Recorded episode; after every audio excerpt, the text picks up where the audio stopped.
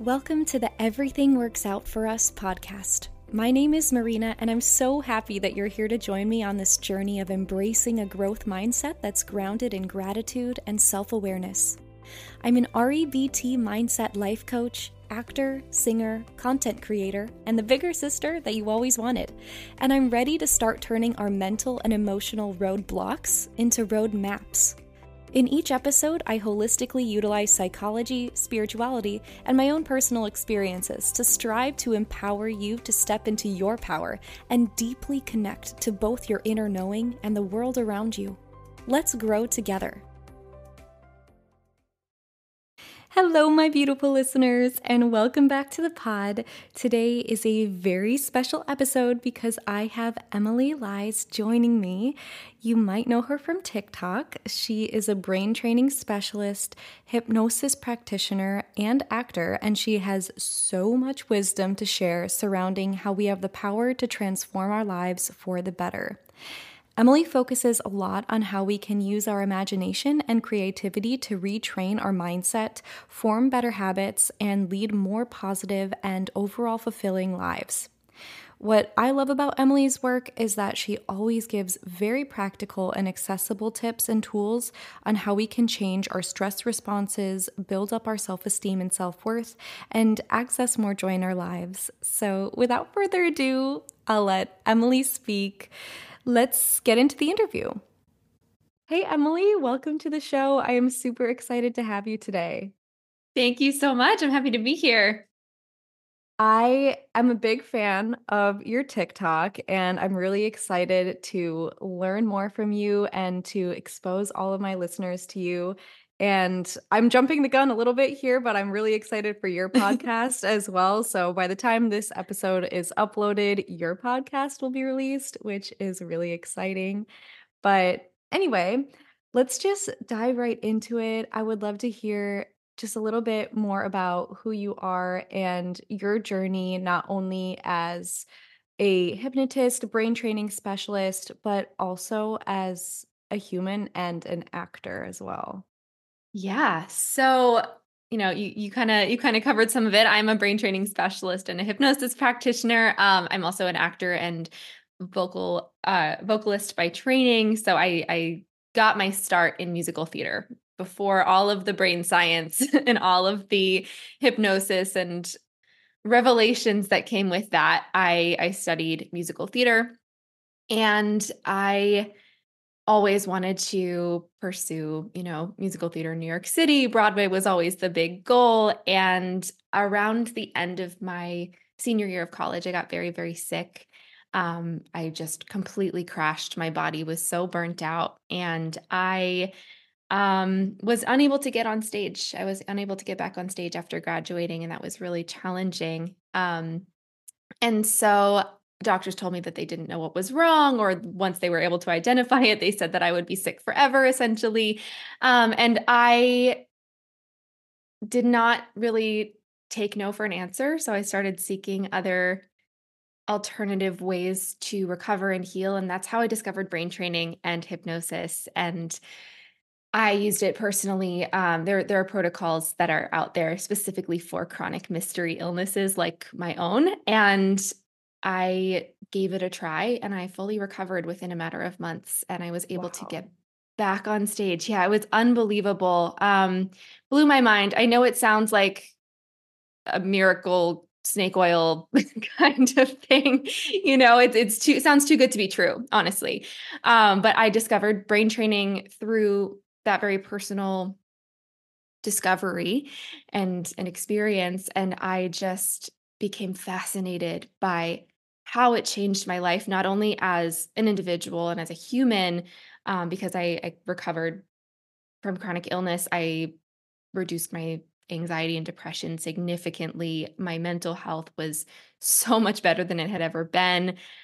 But as an actor, I was also more creative and confident and trusting of my instincts. By the time I got back on stage, I was a better performer than I'd ever been, even though it had been years and years since I'd been on stage. And I just became so obsessed with how powerful our brains are in not only healing our bodies, but becoming the versions of ourselves that we want to be as artists, as individuals. And there's just so much possibility in using mental practices, which we can delve into more specifically, um, so people have examples, but in just being able to like more of our lives as artists, as people in, you know, very difficult industries, and also just as humans, being able to train our brains to take in more of the good experiences that we have is life-changing. So yeah, that's how I got into this work. Wow. Yeah. That is truly incredible, especially the fact that you said a matter of months. Mm-hmm. I mean, that's really not for everyone, of course, but sometimes that's all it can take is by rewiring our brains. It can do a full body and life transformation. Mm-hmm. That is so inspiring. And I'm so happy for you. I'm so happy to hear it. And also, I'm just so happy that it's possible.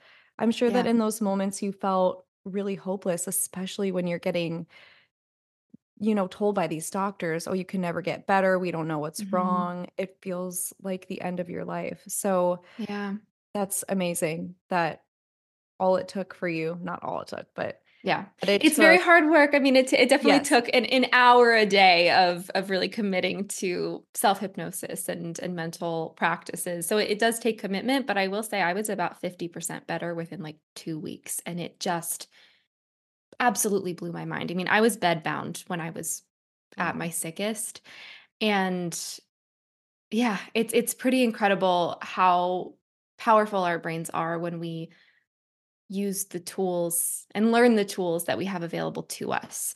And that's the thing. We we don't really have access to this kind of information. And that's yeah. how I kind of started my work. I really wanted to make these resources accessible because people can change their own minds and bodies. And I'm not saying this to diminish, you know, there's so many chronic conditions that are so challenging and it's not a a cure-all, but there's so much that we can do to help ourselves feel a bit better.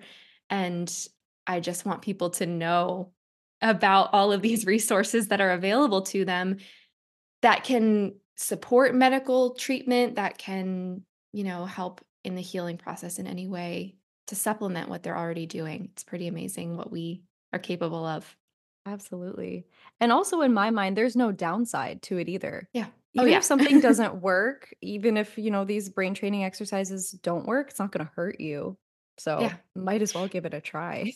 Yeah, absolutely. And the thing is, when we, it might, it might not cure a chronic illness. It might not fix or, or resolve the things that we're seeking to treat with them. But when we change our experiences, our brains have no choice but to change. So when we start shifting our focused attention onto really amplifying the positive experiences we have, or by using self-hypnosis to give ourselves imagined experiences that are supportive to us, our brains literally have no choice but to change for the better because mm-hmm. our brains learn from the experiences that we're giving them. Yeah. I want to inquire about your identity pre- figuring all of this out, and then who you are now as very trained and informed um, about all this brain training stuff. So did you always view yourself as an actor and like as a performer? Was that your main identity? Oh, can you say more about what you mean by identity? I guess it's something that I'm really focusing on myself and figuring out who I am, um, and also trying to separate who I am from what I do. Uh, but for the most part of my life, I've always tied my identity to being an actor. And then mm-hmm. when I hit this wall and I felt like I couldn't perform anymore and it was doing more harm than good, I had this kind of crisis where I was like, I don't really know who I am anymore. And I had to uncover the qualities about myself that allow me to be a performer. Um, you know, I'm a talented person, or I'm someone who loves singing, but even if I'm not in a show at the moment, I still am a worthy human being. So I'm just wondering if when you got sick, if you had this kind of crisis as well, where you're like, I don't know who I am, I'm not a performer. Did you go through something like that?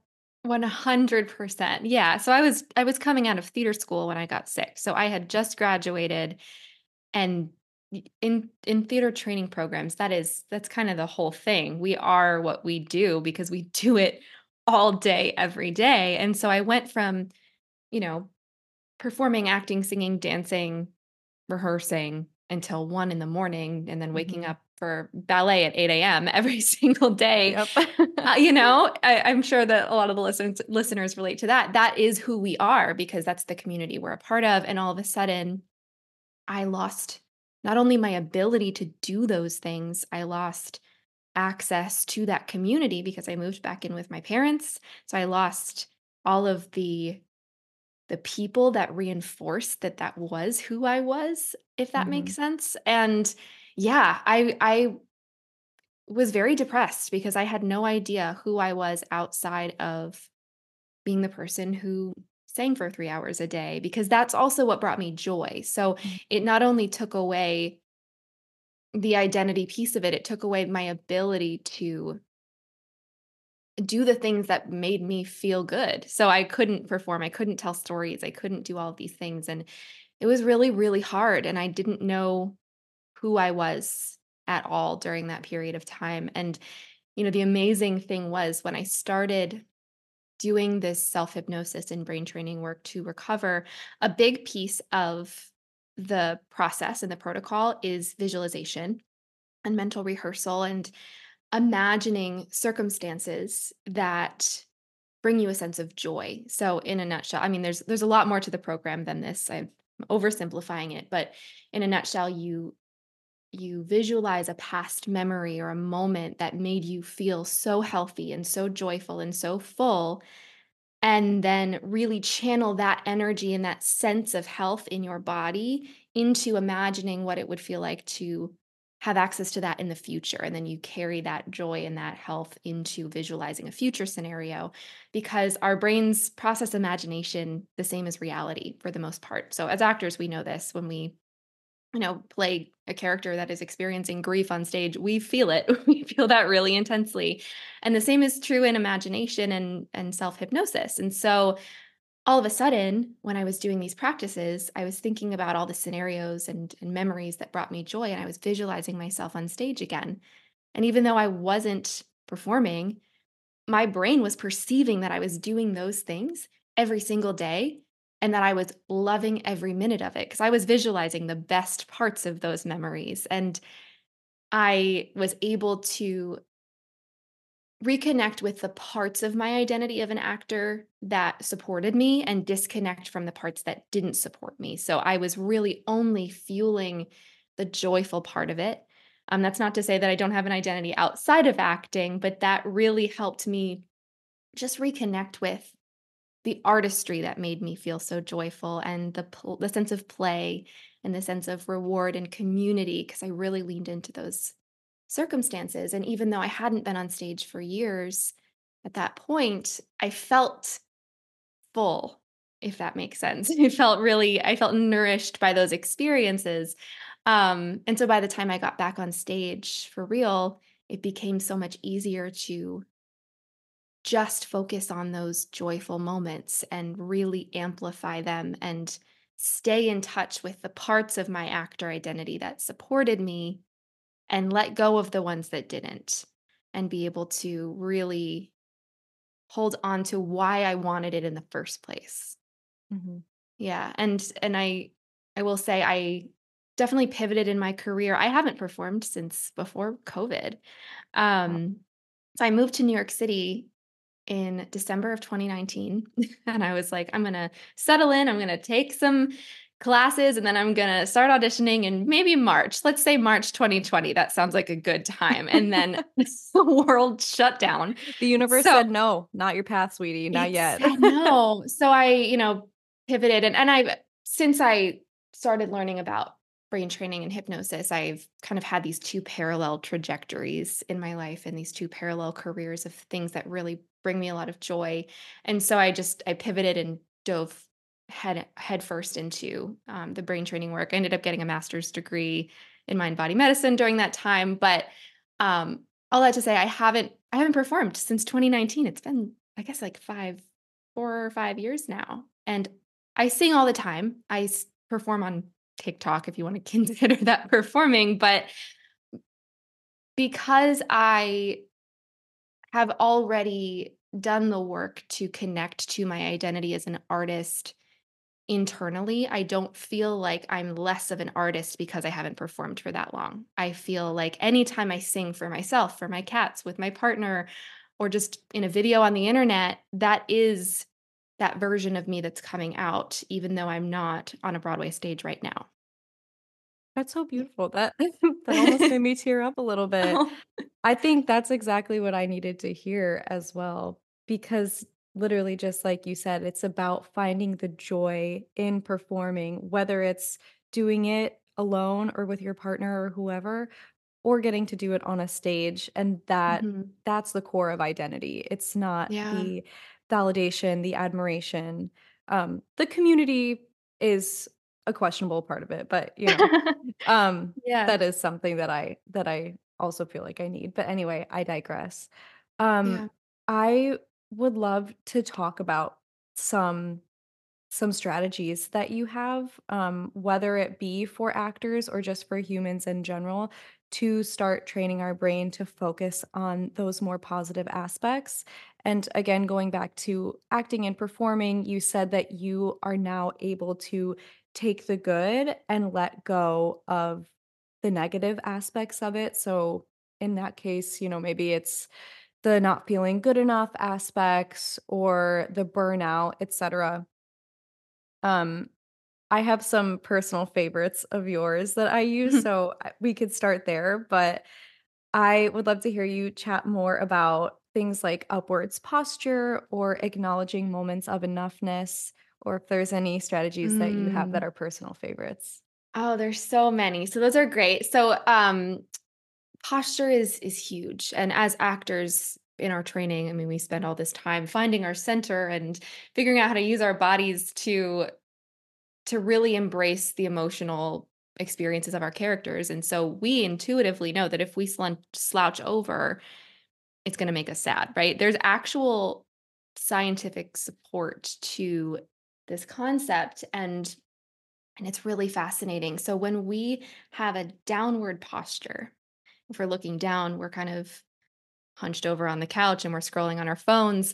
Um, there was a study that showed that when we do that, it inhibits our ability to access positive memories, and it makes it so much easier to access negative memories. So if after an audition, you just curl up on the couch and you're looking down at your phone, you're going to be more likely to remember all of the the parts of that audition that didn't go so well. That's crazy. Yeah, it's pretty wild. And the opposite is also true. So if you have an upwards posture, if you are looking up with your eyes and you're standing tall, it actually makes it harder to access those negative memories, and it makes it easier to access the positive ones. So a really, really simple thing that you can do after an audition, after a performance, or even just if you're feeling kind of crappy about yourself, is to go Go for a walk outside. If you are living in a city, just look up at the buildings. Just count all of the windows on the top floors of the buildings that you're seeing. And this act of looking up will just make it so much easier for you to hold on to the good stuff that's already happening in your life. So it's, it's a pretty simple physical trick. Um, so in that the- case, the same must be true for when you wake up, or before you go to an audition, or before you go on a first date or anything exciting. Mm-hmm. If you're mm-hmm. doing that upwards posture, you're literally setting yourself up for success.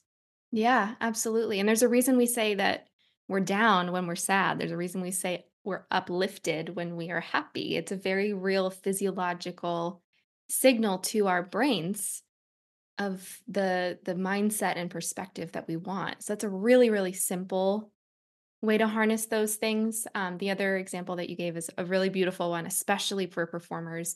We move through our lives being told that we're not good enough, you know, either to our faces or indirectly all the time. If we're getting rejected from auditions, if we are watching other people perform in a masterclass before us and they're singing the same song. Like we, our story is that we're not enough so often. And it's, first of all, it's just not true. Every single human is enough just as we are. And there's a really beautiful and simple way. I don't want to say easy, it's simple, but it is, it is, takes work to shift this um, perspective to really help us believe that we are in fact enough. Now, what we put our focused attention on is amplified in our minds and informs our experience, just no matter what. So if you're focusing on how cold you are, you're going to be colder. If you're focused on that itch on your arm, you're going to feel itchy, right? But if you're focused on how beautiful your surroundings are, even though it's cold, you're going to appreciate the beauty more than focusing on those physical sensations. So the same is true for our enoughness. And as we move throughout our day, there is all of this evidence that proves that we are already enough. We're just not noticing it. So I would encourage people to move throughout their day and start recognizing the teeny tiny moments where you feel like you are enough. And that is like the smallest, smallest thing. So I'm enough to say this sentence right now and be on this podcast. I was enough for my cat to sit on my lap and receive some love. I was enough for the person to hold the door for me at the store today. I am enough. I'm good enough at cooking to make myself lunch, right? I'm enough to take care of my body, go take a shower. It's really, really basic stuff. When we meet our own needs, if somebody acknowledges us in any way, that's proof that we are enough, and we just let them pass us by so often. We don't spend the time to focus on them. And this is not about ignoring the negative things that happen in our life. It's not about ignoring our challenges, but when we channel our focused attention onto that proof, then our brains are going to start to learn from those experiences because what we put our attention on is amplified in our experience. And the more you notice those things, the more you acknowledge and enjoy them, the more your brain's going to start to seek them out by default. So if you notice every single time someone smiles at you and you say to yourself, I'm enough and this is true because this is proof right here, then that's building that belief and that evidence, and it's going to change the way your brain is functioning. Yeah. Oh, that's my my nerdy little brain being like the reticular activating system. Like yes. We're testing out the things that prove our own beliefs to be true. Mm-hmm. So, but yeah, a lot of the time it really does take that conscious effort, especially in the beginning. Yeah. Um, speaking of that, I would love to hear your input on thought reframing and redirection, because mm. for me, I feel like there's a line that can be a bit confusing when you are experiencing a negative emotion and you don't want to immediately shut it down or suppress it or deny it, because that mm-hmm. emotion is then going to find its way into your body and live mm-hmm. there and build and cause chronic stress and tension, et cetera, and cause more harm than good. So where is the line between reframing those thoughts to get out of those negative thought spirals, but to still honor what you're feeling? Because it's okay to be sad and disappointed, mm-hmm. but we don't want to live there. Yeah, that's really, really important. And this is not about toxic positivity or pretending mm-hmm. like everything is wonderful and great. Every single emotion we experience has a purpose. It is, they are all valid. They are all important. And I actually like to reframe the phrase negative emotion and call it a survival emotion. Oh, because I like that. Emotions aren't bad. And we have this, this understanding that like stress and sadness and disappointment and shame and anger are bad, but they're just a part of our experience. And they often come up when our brains and bodies are trying to protect us from something that's uncomfortable. And that is just to serve our survival. And so when we are in survival, in the most basic sense, our brains perceive that we're not safe. And whether it's, you know, true or not, it's it's a real experience in our own systems that is worthy of being honored. And so the most important thing to keep in mind is when those survival emotions come up, the goal isn't to fix it. The goal is to soothe it and help ourselves feel as safe as we can in the moment. So I don't know. I, I talk about this phrase of, or this concept of redirection a lot um, in my work. And it's basically the idea that the lifespan of an emotion is about ninety seconds. And when it lasts longer than that, it's being re-triggered by our thoughts. Mm. And so, and we we see this in action with little kids all the time. So if a little kid starts crying, they're upset, they drop their ice cream cone, and their parent within those ninety seconds says, "Oh my gosh, look, there's a butterfly over there. Let's go see this butterfly." They might still be crying as they're looking at this butterfly until it moves out of their system, but it takes about a minute and a half for them to calm down and redirect and soothe and feel better and move into a new emotional experience. And so we can keep this in mind with our own with our own emotions as adults, where if we have an emotional experience of, of survival, it's not about saying, "Oh, this is bad. Let's fix it. Let's make it go away." It's just, how can we soothe ourselves for the next ninety seconds to honor it, to name that it's here, and then allow it to move out of our bodies. So there's a difference between an emotion and a feeling. So emotions are our physiological, moving through our systems. When we go into a fight or flight response, we have stress in our bodies. We can allow that stress to leave our systems. And then when we're feeling calm, we might still be having the feeling of stress or have thoughts around worry of a situation without having our bodies be activated. So the practice of redirection is simply to shift our focused attention to something for those ninety seconds, to allow our bodies to process the emotion through and out of it. And then we can return to the challenge that we're facing, feeling a little bit more calm, feeling more safe, feeling more soothed. So our bodies have more capacity to feel okay as we're dealing with that hard thing. Okay. So we're regulating our nervous system in a sense, yeah. out of that, out of that uh dysregulated zone, yeah. and then yeah. processing it once we're back into safety. Yes, absolutely. Because when we don't, if we're trying to work through a problem, if we're in a stress response, if our nervous systems are activated, we have less access to rational thought. Mm-hmm. Our prefrontal cortexes are not at the forefront of our of our functioning. So we have less access to work through the hard thing that we're facing. And so the key is to really regulate and show our bodies that we're safe. And then once we feel a little bit more safe and calm, it's so much easier to return to that challenge. It's not about redirecting and then never facing it ever again. It's just soothing in the moment to show our bodies, okay, we just got rejected from this show that we were in callbacks for, and we're really upset about it. Let's soothe ourselves. Let's feel those feelings and show our bodies and brains that we're safe. And then once we move through the emotional activation, we can think about it, we can process it, we can journal about it and do whatever we need to do. It's not about ignoring the circumstances. It's about soothing through it.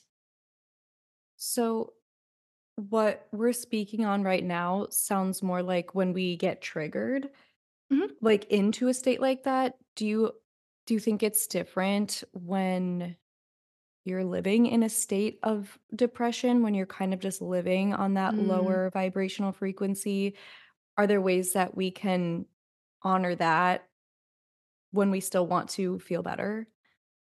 Yeah, I think no matter what emotional state we're experiencing, it's important to tell our brains and bodies that it's okay that we're feeling whatever it is we're feeling. A phrase that I really love when I feel stuck in that state mm-hmm. is just, I put my hand on my heart and I just close my eyes and I say, "I love you.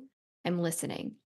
I love you. Oh. I'm listening." Because so often we just don't want to listen because it's hard to feel it. It's hard to listen to what it's saying, and it becomes easier. It often makes me cry. And then when we cry, it allows those emotions to move through us. It gives our body something to do with it. But yeah, it, it's, there's nothing wrong with the emotional experiences that we have, even when they're uncomfortable, even when we go through experiences of depression. It's worthy, or we are worthy of acknowledging whatever experience we're having in that moment. So if you're experiencing that kind of um, experience, for lack of a better word, um, and you're feeling depressed and you're stuck in that, that's not the time to redirect, because that is a more of an ongoing thing as opposed to an emotion that comes through us and leaves us. So we don't want to just redirect and say, everything's great. Look at all these beautiful butterflies. Look at this ice cream, et cetera. There's more going on there. Um, and I think that it's a little bit more complicated to, to process through that. Redirection is really powerful for heightened emotional responses. So like when we're triggered, when we're feeling stressed, if we're feeling angry or overwhelmed, that's the time to use it. Mm-hmm. That's a good clarification. Mm-hmm. On one of your TikToks, or probably multiple of your TikToks, you talked about habits. And something mm-hmm. that really resonated with me is that habits, even if we view them as negative habits, at the end of the day, they're trying to keep us safe. So I would love if you could talk a little bit more about that, how we can change our habits to actually serve us. Um, while we honor that need that we have that created the habit in the first place. Yeah. So habits always serve a purpose. We always, we, we think in such black and white terms, like positive, negative emotions, good habits or bad habits. Mm-hmm. But all of these things are there for our survival. I think that's the theme of this whole conversation, yeah. is our brains are trying to help us survive in the best way that they know how. And so if you have a habit that you want to break, it's necessary to understand what need it is fulfilling, because habits always exist to, to support a need. So they often are there to help us cope with stress or escape negative emotion or survival emotions. Let's say that. Mm-hmm. Um, and let's, let's use some examples. So some people, I don't know, pick the skin around their fingernails, right? That's a really common one. I do that a lot. I pick my nails, not the skin, but the, the nail itself. Yeah. yeah. So we, oh, a lot of it. people do that. And that fulfills the need of needing to, to move our hands when we're feeling overwhelmed or when we're feeling like we need stimulation. I have A D H D. So that is really something that I default to if I don't have something to do with my hands. And that is our body's way of processing our experiences. And so instead of just saying, I'm not going to pick my fingernails anymore, we can ask ourselves, what purpose does that serve? What do I gain from it? Because we always gain something from a habit. Mm-hmm. And then how can I replace that activity with something that matches that need? So I am playing with a Slinky underneath my desk right now because I... I so I fidget with things and I get, I have fidget toys instead of picking my fingernails. And I have, I have a pop socket on my phone that I play with when I am out and about and I need something to do with my hands. And that fulfills that need. It allows my body to have the way to physically process in the way that it needs. Um, a bigger example, which is a little bit more complex, but um, smoking often fulfills a need of being able to go outside and get fresh air in the quiet and take some deep breaths. We all need that. And yeah. so it's an opportunity. Our brains perceive that as an opportunity to fulfill that need. And so, of course, there's there's more to it with things that have addicting properties to them. But if someone's trying to quit smoking, think about how you can fulfill that need of getting that fresh air, getting that deep breathing, that time alone. And that will help the process of shifting into a new habit be so much easier and faster, and your needs are still met, and you're not just yeah. suppressing that stress. You're you're actually fulfilling it in a way that's supportive to you. Yeah, I'm like, hmm, how do I take up smoking in a healthy way? Where I just want to go outside and take a few deep breaths, right? All right. Yeah. As we wrap up this episode, if there is one thing that the listeners can do today, I know this is a hard question, but if there's one thing, whether it's an activity or a somatic practice or something to make their day a little bit better and happier, what would that be? Ooh, okay. So I always recommend using your imagination, especially because so many of these listeners are storytellers. Mm-hmm. I, as a hypnosis practitioner, it's my favorite thing in the world because our brains process imagination, the same as reality, as I've said before. So that means that we can curate our daydreams and our imagination to support how we want to feel. So I highly recommend that every single person starts their day asking themselves, how do I want to feel today? And that could be confident, it could be energized, it could be calm, it could be patient, or it could be assertive or creative or focused, et cetera. Whatever it is, ask yourself, how do I want to feel in the tasks that I have to do today? And then ask yourself, what is a possible future scenario or something that's happened in the past that would help me feel that way? So for example, if I wanted to feel calm, I might visualize myself walking on a beautiful beach at sunrise and really, really focus on all the details, all of the sights, the sounds, smells, tastes, sensations, emotions, interact with that imagined scenario. And it's going to become real in my body. My body's going to start to feel the sand beneath my feet. It's going to start to hear the seagulls and smell the sea mist in the air. And that will cause me to feel like I'm at the beach, and then I can carry that into the rest of the day. If I wanted to feel confident, I might visualize my Broadway debut and the applause and the lights and all of the excitement. I might want to visualize myself uh, doing a creative project that I've done in the past. This can also be a memory of, of something very real that happened to you. Revisit something that helps you feel creative, and then conjure up that emotional experience, and then maybe imagine what it would be like to carry that feeling through the rest of your day. And that's actually going to set you up to have more access to it as you move through your day, because our imaginations are so powerful and we have access to them always. I mean, it doesn't have to be a formal process. You don't have to sit and close your eyes. You can think about it while you're brushing your teeth or while you're in the shower or driving to work. And And it's something that you have available to you to shift how you're feeling in an instant. It's pretty amazing. It's a really good reframe on setting an intention as well, mm-hmm. because I feel like it, that can be a little bit vague and confusing when people are like, what's your intention for today? It's like, mm-hmm. okay, well, my intention is confidence, but then what? How? How? Yeah, exactly. So yeah. Visualization is a perfect thing that you can actually do mm-hmm. to to live out your intention for the day. Absolutely. Yeah. yeah. Well, thank you for sharing. Um, yeah. Now the floor is yours. Give yourself a shout out, give yourself a self-promotion. I just want to say that I took one of Emilie's uh, brain training classes. It was a Zoom class and it was amazing. So mm-hmm. I'm going to highly recommend it myself, but Emilie, uh gas yourself up, girl.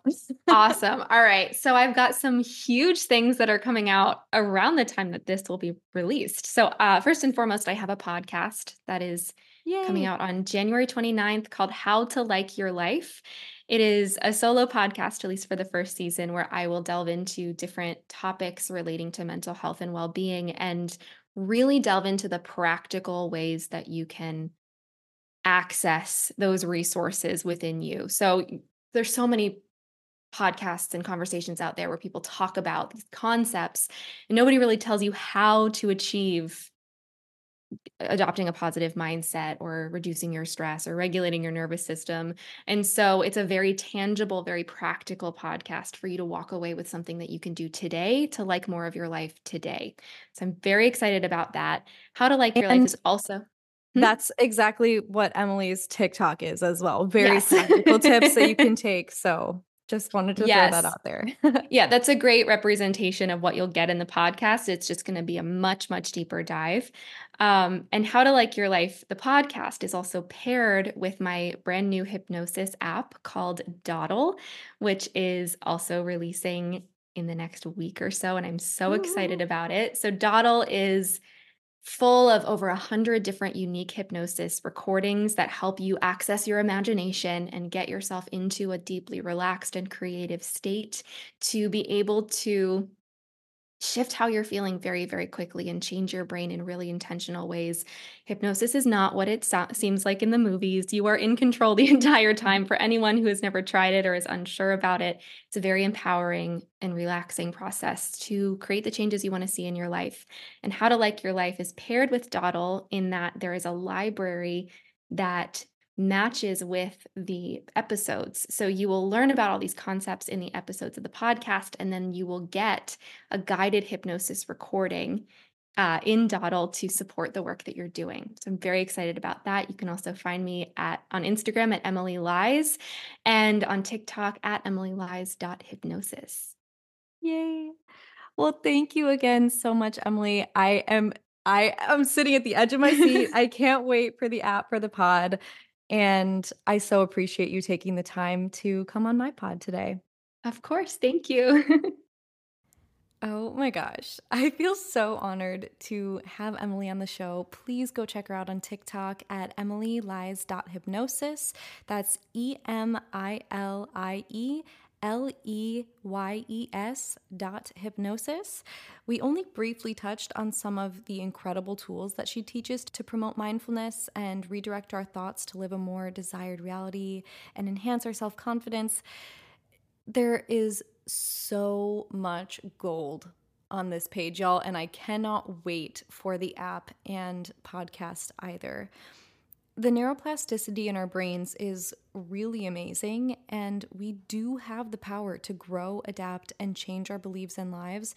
So just the fact that Emilie so openly shares all of these skills and tips and tricks so freely with us, take advantage of it.